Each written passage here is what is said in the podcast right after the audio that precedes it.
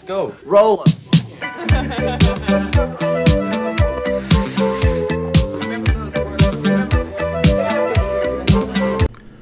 Hola amigas y amigos, les habla Mauricio de Medina y les doy la bienvenida a un episodio más de Aprende, ahorra e invierte.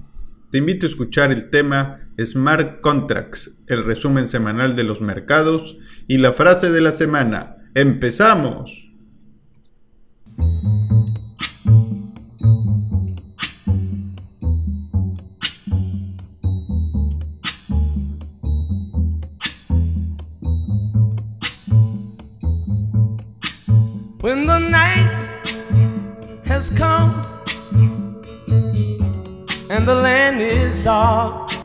Si te interesa proteger tu dinero, aumentar tu patrimonio, aprender a tomar mejores decisiones de inversión, tener un mejor retiro, lograr tus objetivos financieros y tener menos preocupaciones económicas, tienes que ser parte del próximo Club del Inversionista, un lugar para compartir y aprender sobre inversiones. Este club es por medio de sesiones en línea y empieza el 2 de agosto. Encuentra el código de descuento del 20% en mi portal mauriciodemedina.com y regístrate ya. El tema de la semana Hola amigas y amigos, les habla Mauricio de Medina en un episodio más de Aprende, ahorra e invierte. Me acompaña como siempre en esta sección de Mundo FinTech, Daniel Camacho. Muchísimas gracias. Vamos a, continuar ahora con esta segunda parte de la temática que manejamos en el capítulo anterior. Eh, espero sea de su agrado y pues bueno, que no sea tan pesado para que puedan digerirlo mejor y puedan entender los ejemplos que vamos a manejar. Vamos a continuar ahora con el tema de Smart Contracts, así que por favor no se despeguen y escuchen todo lo que vamos a platicar el día de hoy. Entonces, una vez que definimos estos tres tipos de tokens, podemos hablar de dónde provienen. Porque todo producto criptográfico o todo eh, instrumento criptográfico proviene de lo que se conoce como una DApp o Decentralized Application. En este caso, la Decentralized Application de la que vamos a hablar son los smart contracts. ¿ok?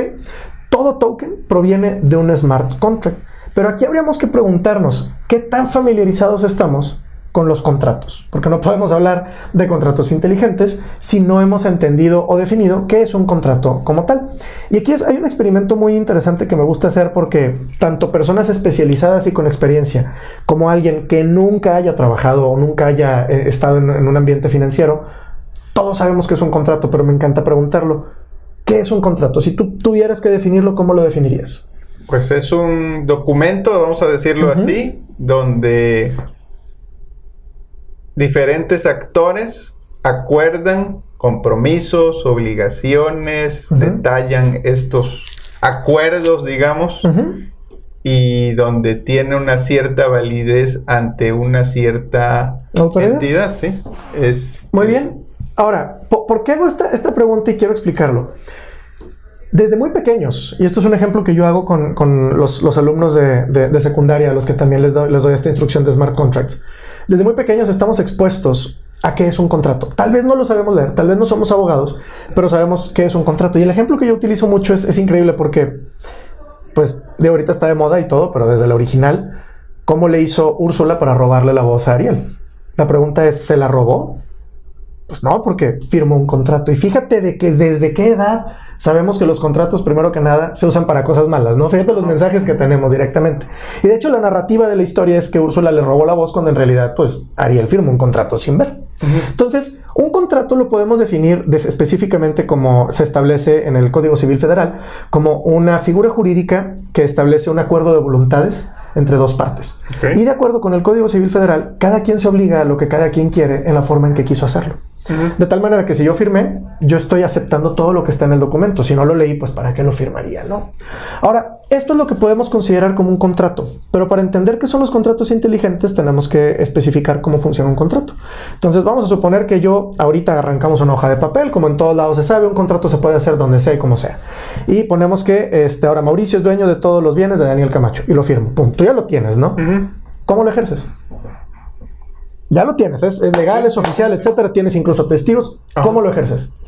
Pues si hay así algún bien, pues yo estaría en mi derecho de reclamarlo y poseerlo.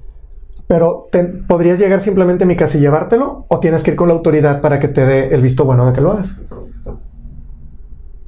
En un sentido estricto, pues pareciera que tendría que ir con la autoridad. Ok. Pero en un sentido de que ya soy dueño porque hay un documento que lo avala, pues yo nada más podría ir, y ejercer. Porque no tendría que decirle a nadie más. Vamos a ir por, vamos a ir por, las dos vertientes para que veas cómo incluso en ambos lados eh, podemos establecer los mismos patrones. Primero que nada, si tú ya tienes un documento que está firmado y es legal, ¿por qué tendrías que decirle a la autoridad? Si estamos haciéndolo en cumplimiento con la autoridad. Eso es lo raro, ¿no? Sí, este, bueno, en la práctica lo que vemos es que a veces ese ir y se podría catalogarse como enajenar un bien.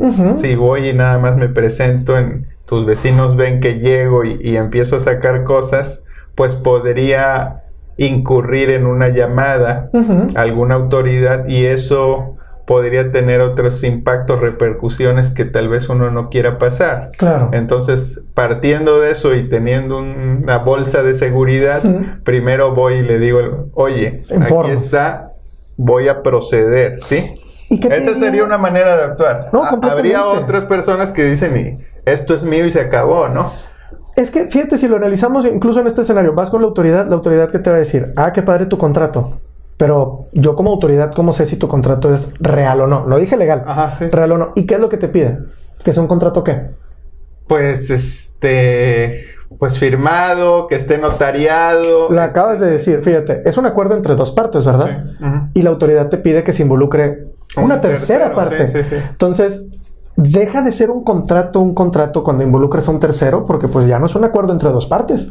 Eso es lo que está primero que nada raro y que se tiene que analizar. Segundo, incluso si tú fueras simplemente a ejecutarlo, la autoridad te requeriría después, si yo me quejo, que vayas y lleves el documento y, y sabes qué es lo que va a pasar, que te van a citar, vas a perder tres semanas, nadie te va a pagar ese tiempo, etcétera. Y lo único que van a decir es, efectivamente, está firmado. Entonces, esto es lo que nos hace entender que los contratos realmente son tontos. Porque nos venden la idea de que funcionan para muchas cosas, pero luego llega la autoridad y te dice, no es cierto, no sirven para nada, yo te voy a decir si sirve o no. Entonces hay que entender que por eso no son tan viables. El mejor ejemplo que tenemos es, si tú y yo acordamos que voy a trabajar para ti, que tú me vas a pagar el día 15 y el día 30, eh, y está firmado por contrato, ¿qué pasa si el día 16 no me has pagado? Y este ejercicio está muy, muy, muy completo porque las personas normalmente no tienen esta noción, simplemente saben, ah, se incumplió el contrato, ah, algo malo se hizo. Pero ¿cómo se ejecuta? ¿Cómo se ejerce? Y es ir a conciliación arbitraje, es levantar la querella, es dejar de trabajar, es incurrir en salarios caídos, meterte en problemas y después de tres meses, conciliación y arbitraje te va a decir, efectivamente el día 15 no te pagaron. Todo lo que se tiene que hacer para constatar algo que es tan sencillo de ver. Y aquí es donde entran los smart contracts. Los smart contracts son básicamente una figura jurídica en formato o versión digital que lo único que hace es ser autoejecutable. ¿A qué nos referimos con que es autoejecutable? Que no necesito que una autoridad me diga si ocurre o no ocurre. ¿Por qué? Por dos razones. Uno, un notario ¿qué da? Fe. ¿Qué es la fe? Pues es una creencia, es una... ¿Es una creencia con evidencias o sin evidencias? Este, pues depende de dónde lo quieras llevar, pero la fe no, no, requiere de evidencias. Entonces, ¿por qué quiero que alguien me dé fe en un documento legal que existe? Y aquí es donde hacemos un, cambio de paradigma y nos damos cuenta que los contratos tradicionales te ofrecen fe, mientras que un smart contract te ofrece certeza matemática. Entonces, Mientras que en el sistema legal tradicional podemos ver que un notario es el que va a decir si 2 más 2 es 4. En un smart contract no hay nadie que tenga que corroborar que 2 más 2 es 4 porque pues, las matemáticas funcionan igual en todo el mundo. Entonces, ese es el primer cambio de paradigma, pasar de fe a certeza. Ahora, ¿por qué son autoejecutables? Pues bien sencillo, estos smart contracts se pueden programar. Y al programarse podemos entender que eh, básicamente no necesitamos ser programadores. Si alguna vez hemos usado Excel, sabemos que hay una forma de programar if o si. Si esto, esto. Si aquello, esto. Entonces, un smart contract básicamente tiene precargada de forma eh, en código o, o, programada todas estas eh, estos supuestos o vertientes, que al final de cuentas no es nada diferente a un contrato. Por ejemplo, si tú me estás rentando tu casa y yo te y en el contrato dice que te tengo que pagar el día 15, ¿qué pasa si no te pago el día 15? Pues el contrato dice que tengo 10 días todavía para pagarte. ¿Y qué pasa si en esos 10 días no te pago? Ah, bueno, tú me notificas que tengo 5 días para desalojarme. Y si en esos 5 días yo no he desalojado, el contrato establece que tú ya puedes llevar a la autoridad para sacarme. Fíjate cómo el contrato establece todo lo que va a ocurrir, incluso en los escenarios que no queremos que ocurra. Esto es programar. Esto es establecer. Y esto es lo que se puede hacer con un smart contract. Ahora, agarrando este ejemplo, ya definimos que es un contrato, pero necesitamos entender, ¿todos los contratos son iguales? Por ejemplo, si te digo que te voy a rentar una casa, ¿firmarías un contrato de unión civil conmigo? Pues no, ¿verdad? A pesar de que ambos son contratos, uno es para una cosa y otro es para otra cosa. Es lo mismo con los smart contracts. Si yo quiero un security token, tengo que utilizar un protocolo que funcione como security token. Si voy a utilizar un payment token, necesito un protocolo que funcione como payment token. Y si quiero un utility token, lo mismo. Aquí es donde podemos entrar a hablar de los diferentes protocolos que se utilizan para los smart contracts. ¿Y qué son estos protocolos? Pues básicamente tipos de contratos. Así como tenemos contratos mercantiles, civiles, laborales, etcétera, etcétera, etcétera. Dentro de los smart contracts tenemos dos que son los principales, pero existen más de mil. O sea, ¿por qué? Porque la generación y creación de estos protocolos está eh, abierta a la comunidad, no está restringida por nadie, entonces la comunidad crea lo que quiere. ¿Cuáles son los más comunes o tradicionales que vemos? Eh, el ERC 721 eh, y el ERC 20. ¿Qué son estos? Son los protocolos más utilizados por la red blockchain de Ethereum. ¿Qué significa ERC? Significa Ethereum Request Comment. Eso es lo que eh, se establece dentro de la red como un request de información para ejecutar ciertas variables y estar, empezar el funcionamiento de este protocolo. Ahora, ¿Cuál es la diferencia entre estos dos protocolos, el 721 y el 20? Pues bueno, el 721 es lo que se conoce como Non-Fungible Token Standard, que es el famosísimo NFT. Mientras que el ERC20 es lo que se conoce como Fungible Token Standard, que es un token fungible.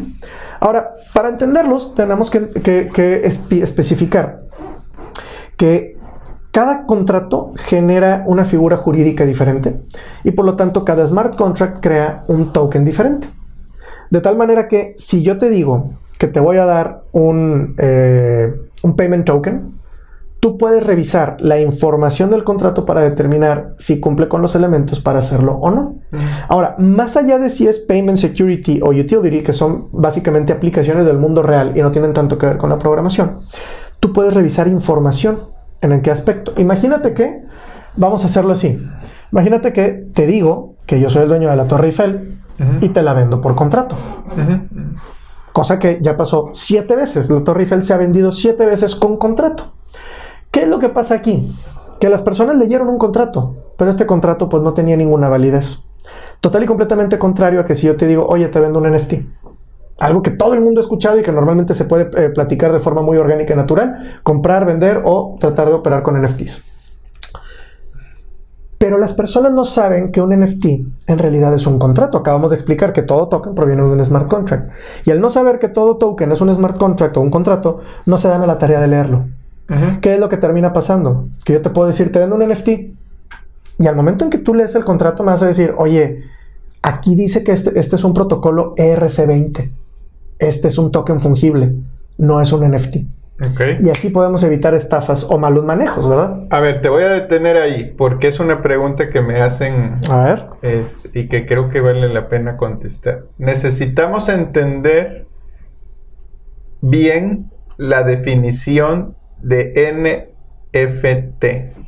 Este, y dónde eh, aplican con algunos ejemplos, ¿no?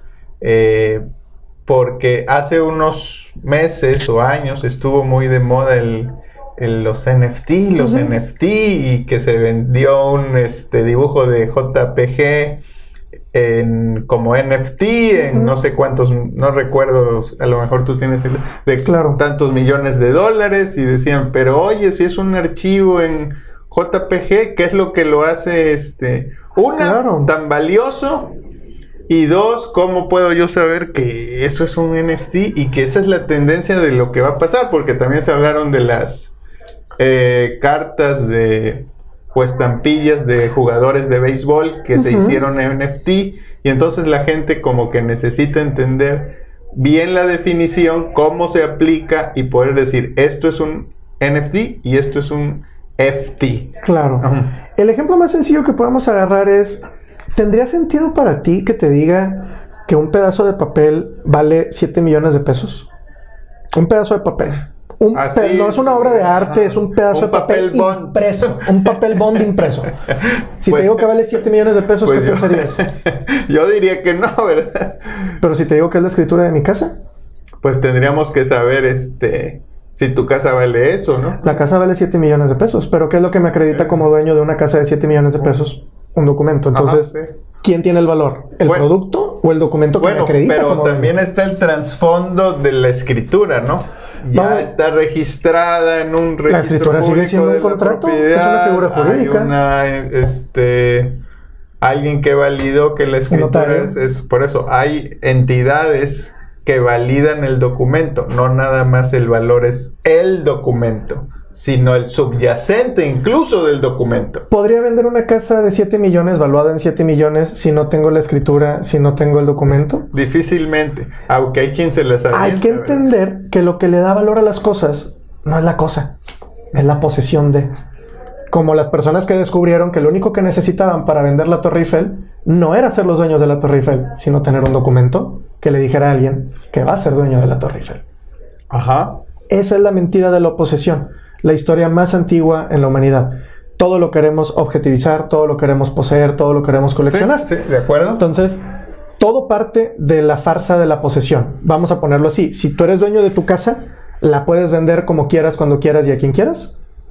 Sí, Le tienes que pedir permiso a la autoridad para venderla. ¿Somos dueños de las casas? este sí. Y si pagas, y si no pagas el predial, ¿te la puede quitar el gobierno? Este, A pesar de que tú ya habías pagado la casa. No de manera abrupta. Pasan 10 años que no he pagado el predial, ¿me la pueden quitar? Yo pagué la casa, tengo la escritura, está mi nombre y aún así me la pueden quitar. ¿Soy dueño realmente de la casa? Sí, pero a- a- quiero hacer un comentario aquí. Esto de tener un contrato inteligente se puede prestar a que muchos vivales se erijan como dueño de algo. Sí y no, porque no nada más lo tienen que decir ellos, tienen que corroborarlo millones de personas alrededor del mundo. Por ejemplo, si yo te vendo una casa en una transacción tradicional, incluso notariada, ¿cuánto es lo común o lo normal que haya de testigos? Pues al menos un par. Vamos a ponerle cuatro.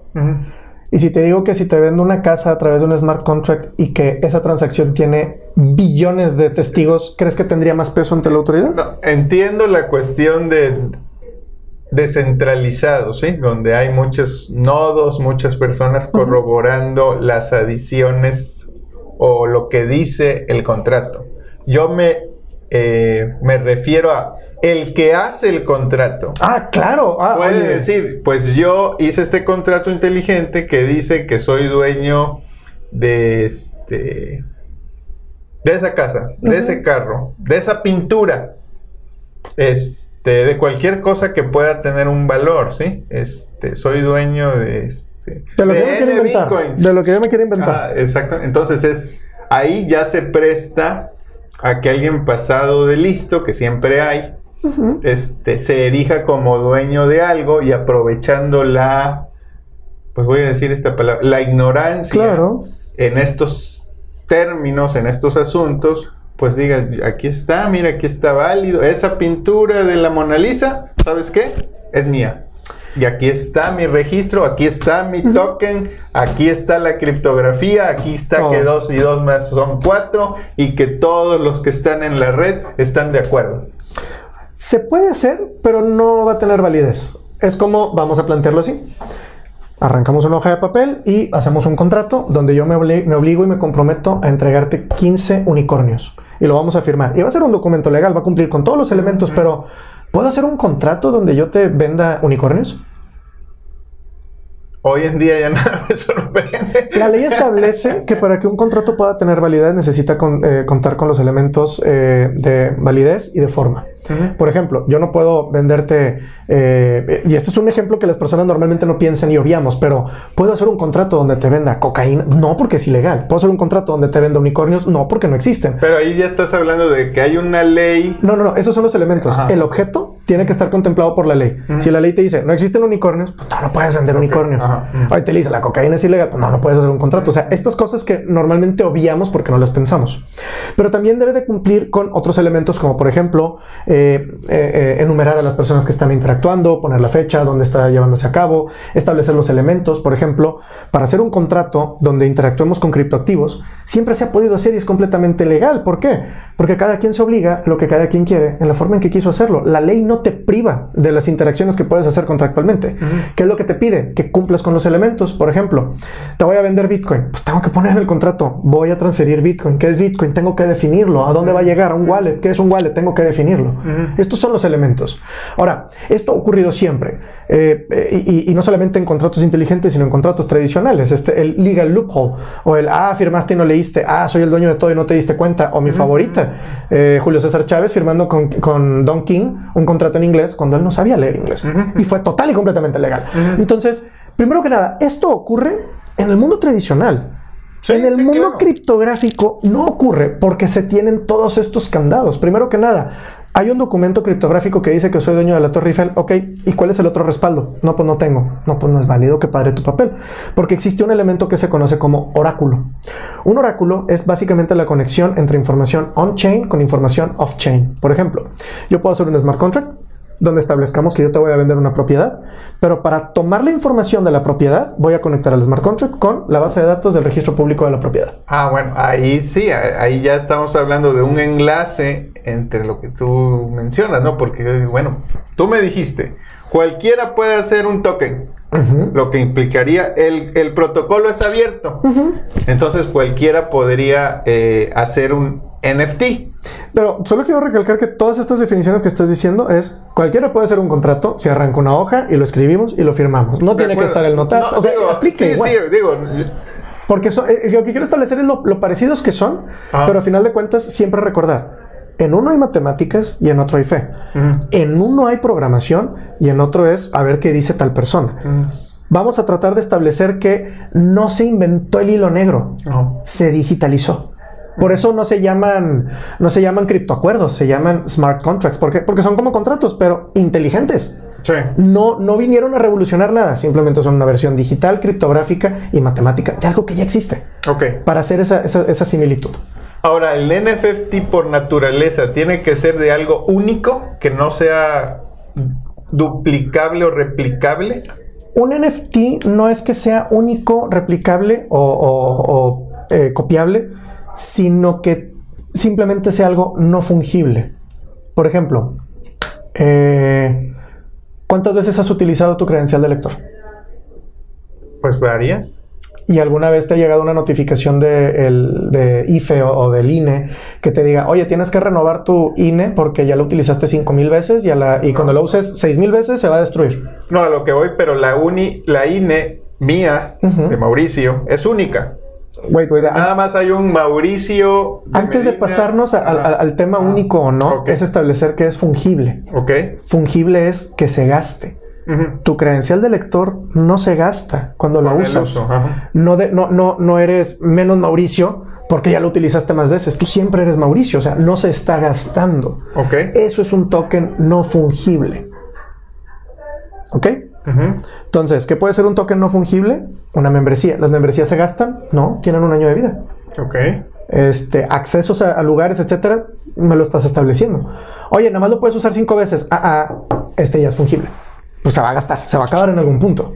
Por ejemplo, no importa cuántas veces hayan vendido la Mona Lisa, no importa cuántas veces la hayan visto, cuántas veces hayan intentado eh, comprarla, la, la, la, sigue siendo la Mona Lisa. No es menos Mona Lisa, no es más Mona Lisa, es no fungible. Ahora, después de eso nos podemos pasar al tema de la pertenencia o eh, el, concepto de, eh, pues no colectividad, sino de hacer algo único. Y aquí llegamos a un punto muy interesante. ¿Cómo podemos llegar a la fungibilidad y a la no fungibilidad? Por ejemplo, todos los billetes son iguales. ¿Ok? Sí. Eh, por lo tanto, caen en la tipificación de tokens fungibles. ¿Por qué son fungibles? Porque simplemente se utilizan para lo mismo todos. Un billete de 100 pesos míos es exactamente igual a uno tuyo, independientemente de que el tuyo siempre son en 2020 y el mío en 2015. A pesar de que tienen diferente valor, porque la inflación nos dice que tienen diferente valor. Y aquí quiero hacer un paréntesis para entender esto. Si yo tengo un billete de 2015 y tú tienes un billete de 2020, sabemos por mera matemática financiera que el de 2020 vale más que el de 2015, por inflación. Porque mi billete de 100 pesos de 2015 ahorita son como 63 por inflación, si lo actualizo. Bueno, bueno, bueno, este, a ver. Eso parte de que tú tienes el dinero en el 2015. No, no, no, ahí dice impreso. Sí, pero digamos, el billete en el 2015 comparado con el 2023, vamos a decir que los dos son de 100 pesos. Si yo voy a la tienda con cualquiera de estos dos, me van a dar lo mismo. ¿Estamos de acuerdo? ¿Lo mismo que en 2015? No, ahorita, hoy. Ah, entonces hoy, no vale lo hoy, mismo. hoy. Yo voy con mi billete de 100 pesos, póngale 100 pesos de gasolina. Y no, no se ponen a ver, ah, este vale más porque es del 2015. Esa es la mentira que quería llegar. Fíjate, matemáticamente hablando, tú y yo sabemos que el valor del dinero a través del tiempo nos dice que un billete de 100 pesos de 2015 vale menos ahorita. La matemática nos dice que vale menos. Pero ¿quién nos dice que vale lo mismo? La autoridad, basándose en fe.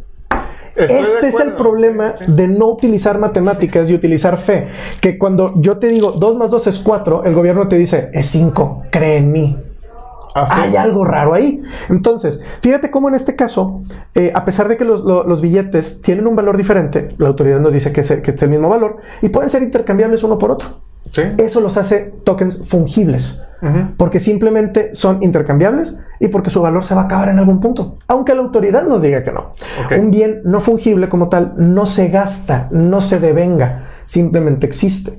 Se puede eliminar, se puede una obra de arte se puede destruir también. Claro. Y ahí vendría el problema. Por ejemplo, ¿una obra de arte tendría valor destruida?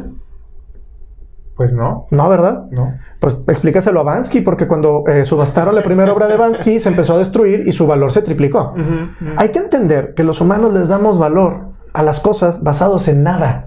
Estos tenis están firmados por LeBron James. ¿Me hacen saltar más? No. ¿Me hacen más rápido? No. ¿Me hacen ganar? No. ¿Y por qué valen más? Porque están firmados por LeBron. Dices, ok, ¿por qué tiene valor eso? Ah. Entonces, ¿por qué hago este ej- ejemplo? Muchas veces se equipara o se, eh, eh, se compara a los NFTs con las obras de arte. Es correcto, sí. El problema es que no solo sirven para obras de arte y el problema también es que las personas no entienden qué es el arte. Por ejemplo, vamos a hacer el ejemplo que más me gusta y me encanta explicarlo así. Si yo te digo que voy a hacer, y creo que lo escuchaste en CryptoPalooza este ejemplo, si yo te digo que voy a hacer un tiraje de 100 relojes hechos en serie, que son exactamente iguales todos y funcionan exactamente para lo mismo y la única diferencia que tienen es que están numerados del 001 al 100, ¿cuál crees que valga más? Le estás preguntando a, a- tal vez a, a alguien que no piense este en términos este muy generales, ¿no? Entiendo el punto, ¿no? De que aunque son iguales, uno empieza con el número uno y otro con el 100. En estricta teoría, así sin más ni más, pues deberían tener el mismo valor, el mismo Es- precio. esa es la parte lógica. Pero, pero eh, nos gusta sentirnos únicos, nos gusta eh, diferenciarnos y le- nos gusta darle mayor peso a cosas que a veces son intangibles. El 01 y el 100 pues no tendría mucho sentido. Pero sabemos que el 1 es que es el primero que se hizo, ¿no? Claro. El primero que salió de la máquina. Y a eso quería llegar. Normalmente cualquier persona te diría, pues el primero o el último son los que tienen más valor. Estamos de acuerdo que es muy lógico pensar eso. Y ahora te digo, oye, ¿sabes qué? Estos relojes los estoy sacando como parte de una colección eh, para la campaña de la última película de James Bond que se llama No Time to Die. ¿Cuál crees que sea el reloj más caro? Pues el del número de James Bond. El 007. 007. Ujú. Aleatoriamente, el 7 vale más que el 1, aunque la lógica nos dice que el 1 debería de valer más, aunque la lógica nos dice que todos deberían valer igual. Este es el punto, entender que le damos valor a cosas sin sentido. Porque las personas creen que, ah, es NFT, por eso vale mucho. No, vale mucho porque le damos el valor nosotros. O sea, si tú me dices, ¿cuánto vale la Mona Lisa? Pues cuánto vale un pedazo de lienzo viejísimo. O cuánto vale una obra de arte que se ha preservado por tantos años. Le damos valor a cosas sin sentido. Entonces, cuando hablamos de los NFTs, lo único que tenemos es una evidencia criptográfica de que yo soy dueño de algo que nadie más va a poder poseer. Por ejemplo, tú eres dueño de tu, identifica- de tu- de tu identidad Sí. con tu identificación, que curiosamente dijimos que es un NFT. No se gasta. Es Eh, única, etcétera, etcétera, A etcétera. ver, este, vamos a tratar de digerir un poco esto para que la gente Claro. que nos escuche y nos vea, pues también eh, pueda respirar un poco. Eh, eso que me estás platicando puede considerarse como un temor para estos enti- estas entidades que trabajan en base a la fe. Por ejemplo, un notario podría sentirse alarmado porque en un momento dado ya no recurran a él Para nada. para debido a que ya todas las transacciones se van a validar en la red y todas las casas, todas las herencias, todo lo que él hace, pues ya no tenga él que intervenir y cobrar. No. eh, me remito a un ejemplo muy sencillo también para poder cerrar el tema de una forma más orgánica. Eh, ¿Desde cuándo existe Excel? En 1994. Desde Microsoft, sí. Ajá, ajá. Y desde el 94 para acá, ¿hay menos contadores? No, al contrario. A pesar de que el miedo era, ay, pues ya nos van a eliminar, ¿verdad?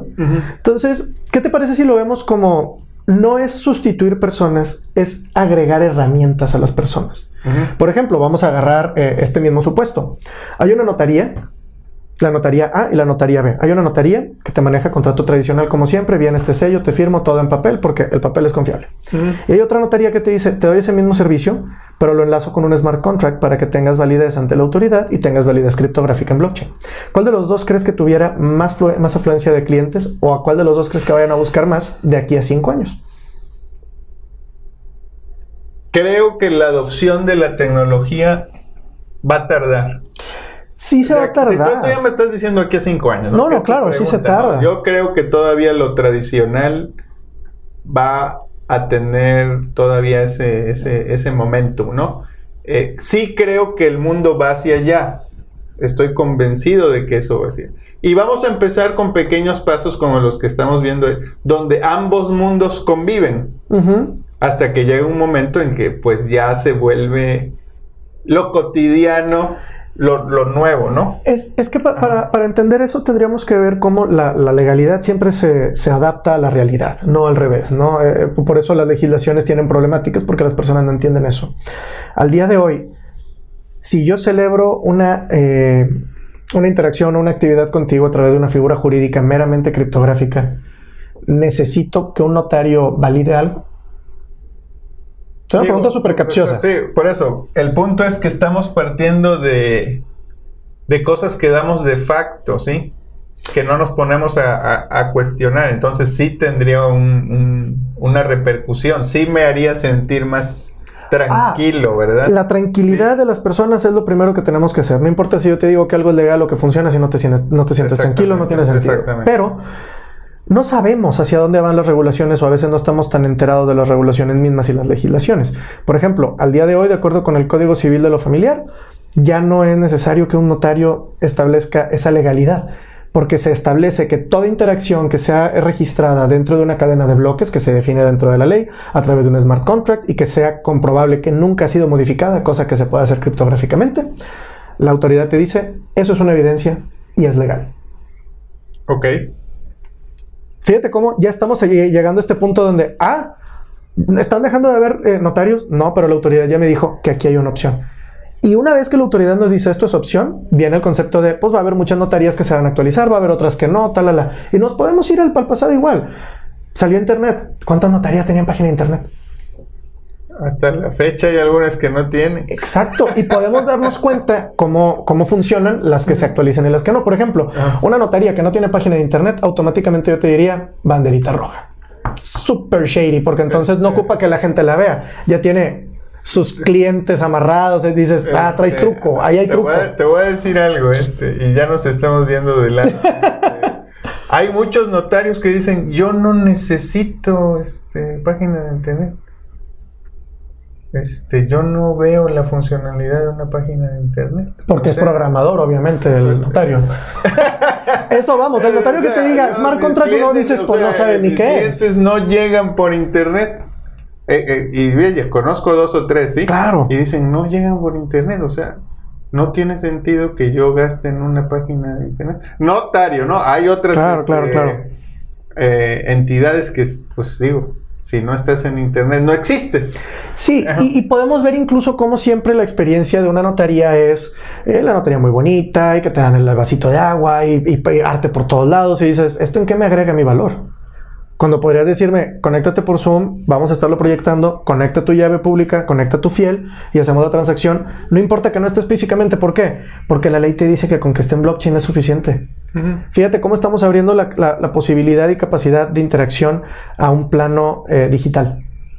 Lo entiendo. El detalle es cómo funcionamos como seres humanos, ¿no? Eh, ah, si tú ves la, institución grandota, la institución bancaria que está ahí, te da confianza. Si viene la institución y nada más me atiende por Zoom, pues ¿dónde estás? ¿Dónde? No, existes, ¿no? más allá de existir o no, sí lo entiendo, pero más allá de existir o no, quiero recalcar que, eh, ¿cómo te sentirías si te mandan un contrato por internet para que lo firmes? Yo, yo sí lo, yo sí lo he hecho. No me, no me, no me. Los bancos lo hacen. Ah, sí, Los notarios lo hacen. Ajá, sí. Entonces puede no tener página de internet, pero ¿qué crees? Si usa Internet. Ah, claro. Si necesita Internet. Sí, sí. El Internet le resuelve el problema. Oye, es que no puedo ir y me sale bien caro viajar y todo. Te lo mando. El punto es que si no saben para qué le sirve la tecnología, van a decir, no lo ocupo, no la necesito. Y si tú ahorita vas y le preguntas a un notario, blockchain, ¿qué te va a decir? No sé, smart contract, ¿qué es eso? Pues claro que si le preguntas, ¿quieres aplicarlos? Te va a decir, no los necesito, mi gente no los pide, pues yo no los voy a usar nunca. Entonces, Quisiera tratar de cerrar todo esto hablando de cómo combatir la ignorancia.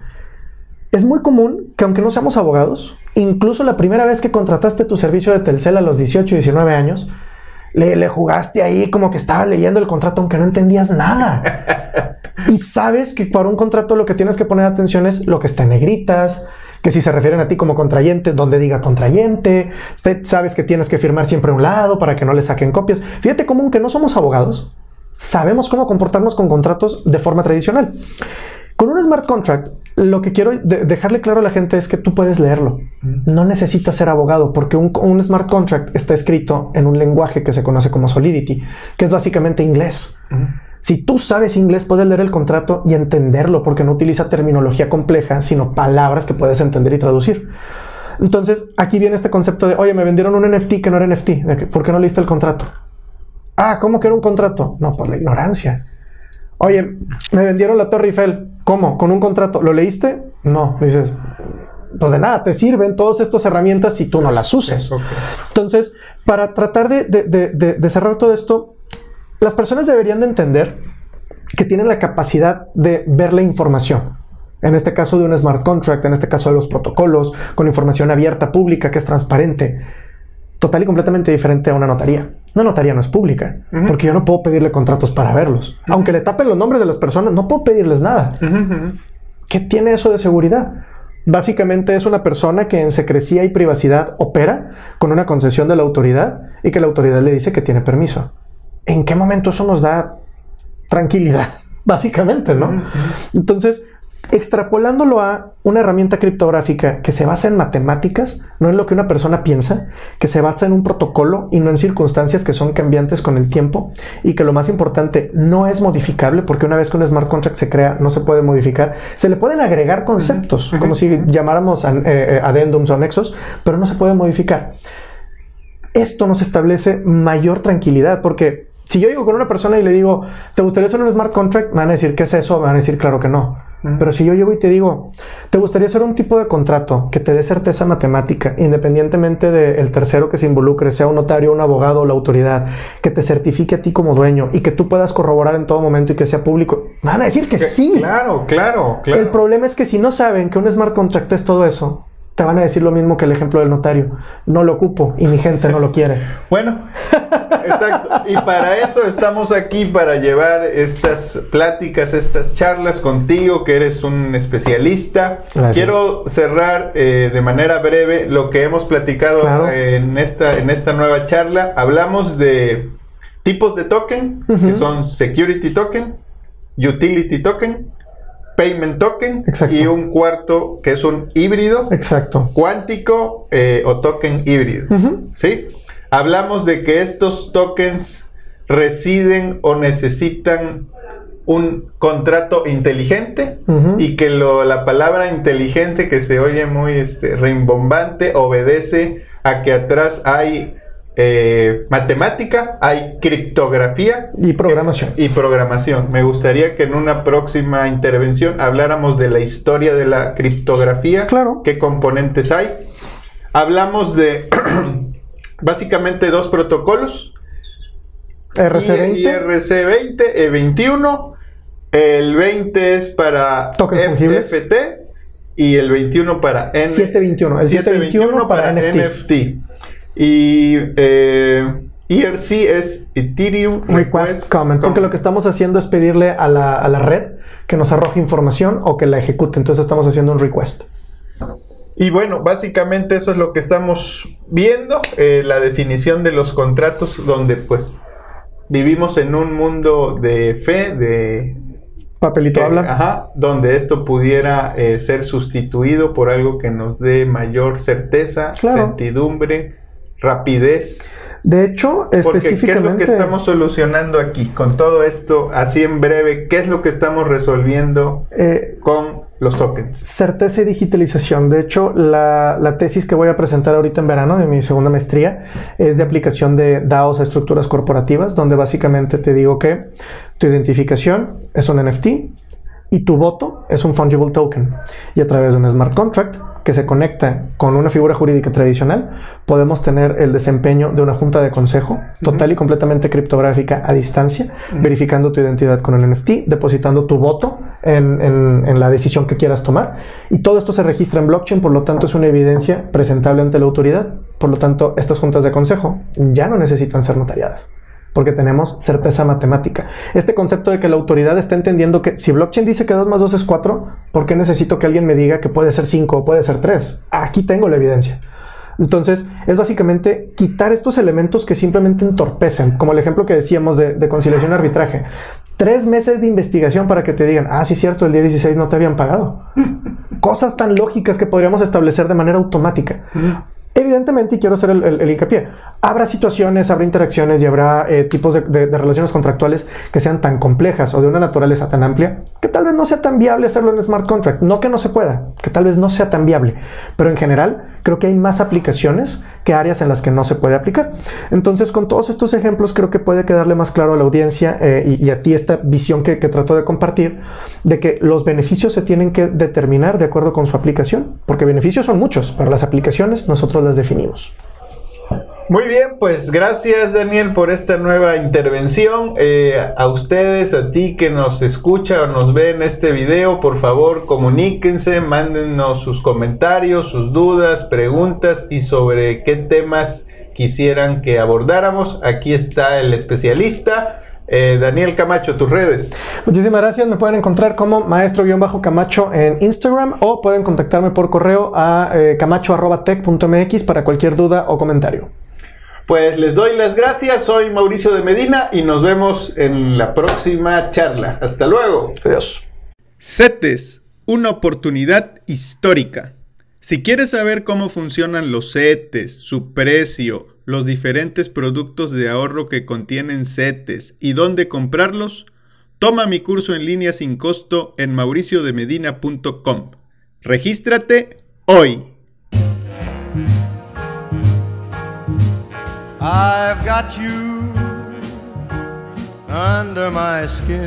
Si quieres aprender a ahorrar e invertir de una manera sencilla y práctica, te invito a que visites mi sitio y conozcas el programa de cursos que tengo para ti. Esta serie de cursos tienen un enfoque integral que te llevará de la mano desde las finanzas personales hasta el diseño de portafolios de inversión que incluyen acciones, fondos, bonos y criptomonedas. Y recuerda, la educación financiera es una inversión mínima con grandes rendimientos a futuro. Así que no pierdas más tiempo. Visita mi sitio mauriciodemedina.com.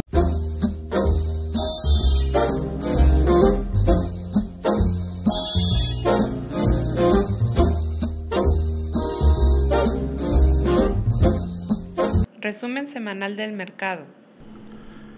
Al cierre de la semana del 28 de julio del 2023 tenemos que el dólar fix tuvo un rendimiento semanal negativo de 1.47% y cierre en 16.68 pesos por dólar. El índice de precios y cotizaciones de la Bolsa Mexicana de Valores tuvo un rendimiento semanal positivo de 2.25% para ubicarse en 54.910 puntos, mientras que el índice norteamericano Standard Poor's 500 tuvo un rendimiento semanal positivo de 1.01% para colocarse en 4.582 puntos. Por otro lado, en la semana, el CT a 28 días se ubicó con una tasa nominal del 11.09%. La inflación se muestra en 4.79% y la tasa de referencia en 11.25%.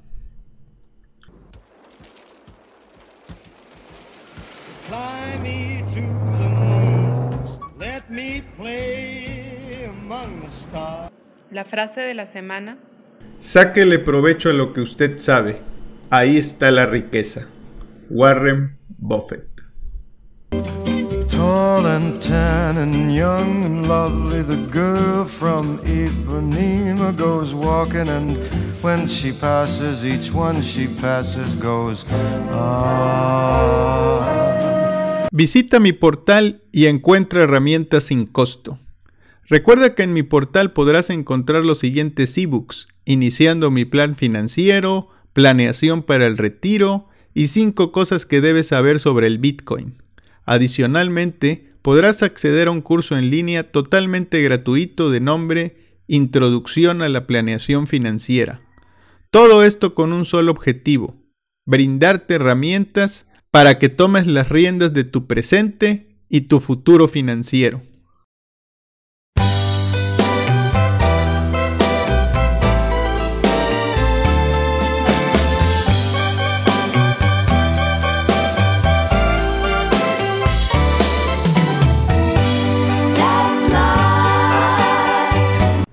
Gracias por escuchar este podcast semanal de Aprende, ahorra e invierte.